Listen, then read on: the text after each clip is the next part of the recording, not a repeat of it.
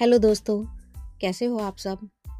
आज हम एक और नई कहानी शुरू करेंगे और कहानी का नाम है हथौड़ा और चाबी, हैमर एंड की। तो चलिए कहानी शुरू करते हैं। शहर की एक पुरानी बस्ती में एक ताले वाले की दुकान थी। उस ताले वाले की दुकान बहुत ही प्रसिद्ध थी। उस दुकान में बहुत सारे ताले थे और चाबियाँ भी बहुत सारी थी। लोग वहाँ पर ताले खरीदने आते और कभी कभी जिनकी चाबियाँ खो जाती थी, वह चाबियाँ बनाने के लिए भी आया करते थे।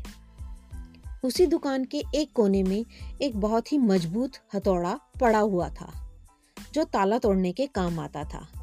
लेकिन उसका प्रयोग कभी कभी हुआ करता था, जब किसी की चाबी खो जाया करती थी और ताला टूट नहीं पाता था या चाबी बन नहीं पाती थी तो उस हथौड़े की मदद से वह ताला तोड़ा जाता था।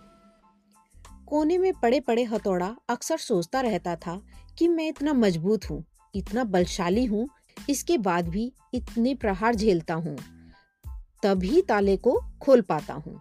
लेकिन चाबी इतनी छोटी सी है, ना ही इतनी मज़बूत है, ना ही इतनी शक्तिशाली है, तब भी ताले को बड़े आसानी से खोल देती है। ऐसा क्या है इस छोटी सी चाबी में? एक दिन जब दुकान बंद हुई तो उस हथौड़े से रहा ना गया। उसने चाबी के पास जाकर पूछा, चाबी बहन, मैं बहुत दिनों से एक बात सोच रहा हूँ। किंतु बहुत सोचने के बाद भी मैं किसी निष्कर्ष पर नहीं पहुँच पाया हूँ। क्या तुम मेरे एक सवाल का उत्तर दोगी? मुझे उस सवाल का उत्तर चाहिए। तो चाबी ने बोला, ठीक है, पूछो, क्या पूछना चाहते हो?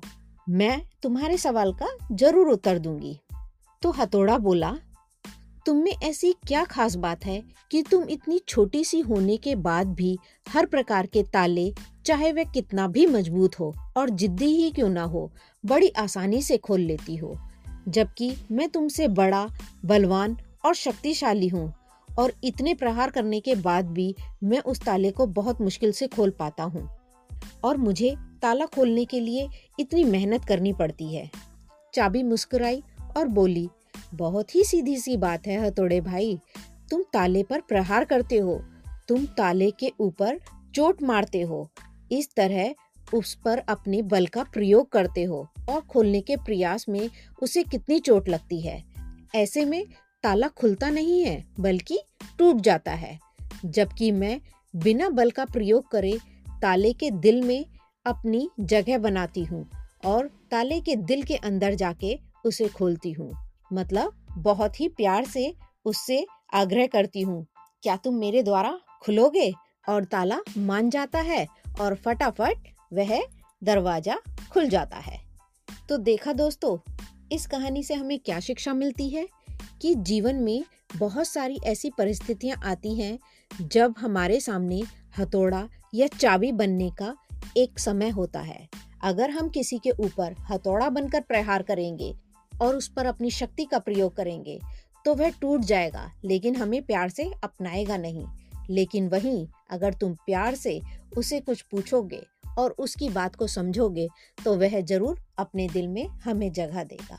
तो चलिए दोस्तों, फिर मिलते हैं एक नई कहानी के साथ, एक नए अध्याय में। और दोस्तों, अगर आपको मेरी कहानियाँ पसंद आ रही हैं तो प्लीज़ कमेंट में अपने कुछ शब्द मेरी इन कहानियों के लिए लिखें।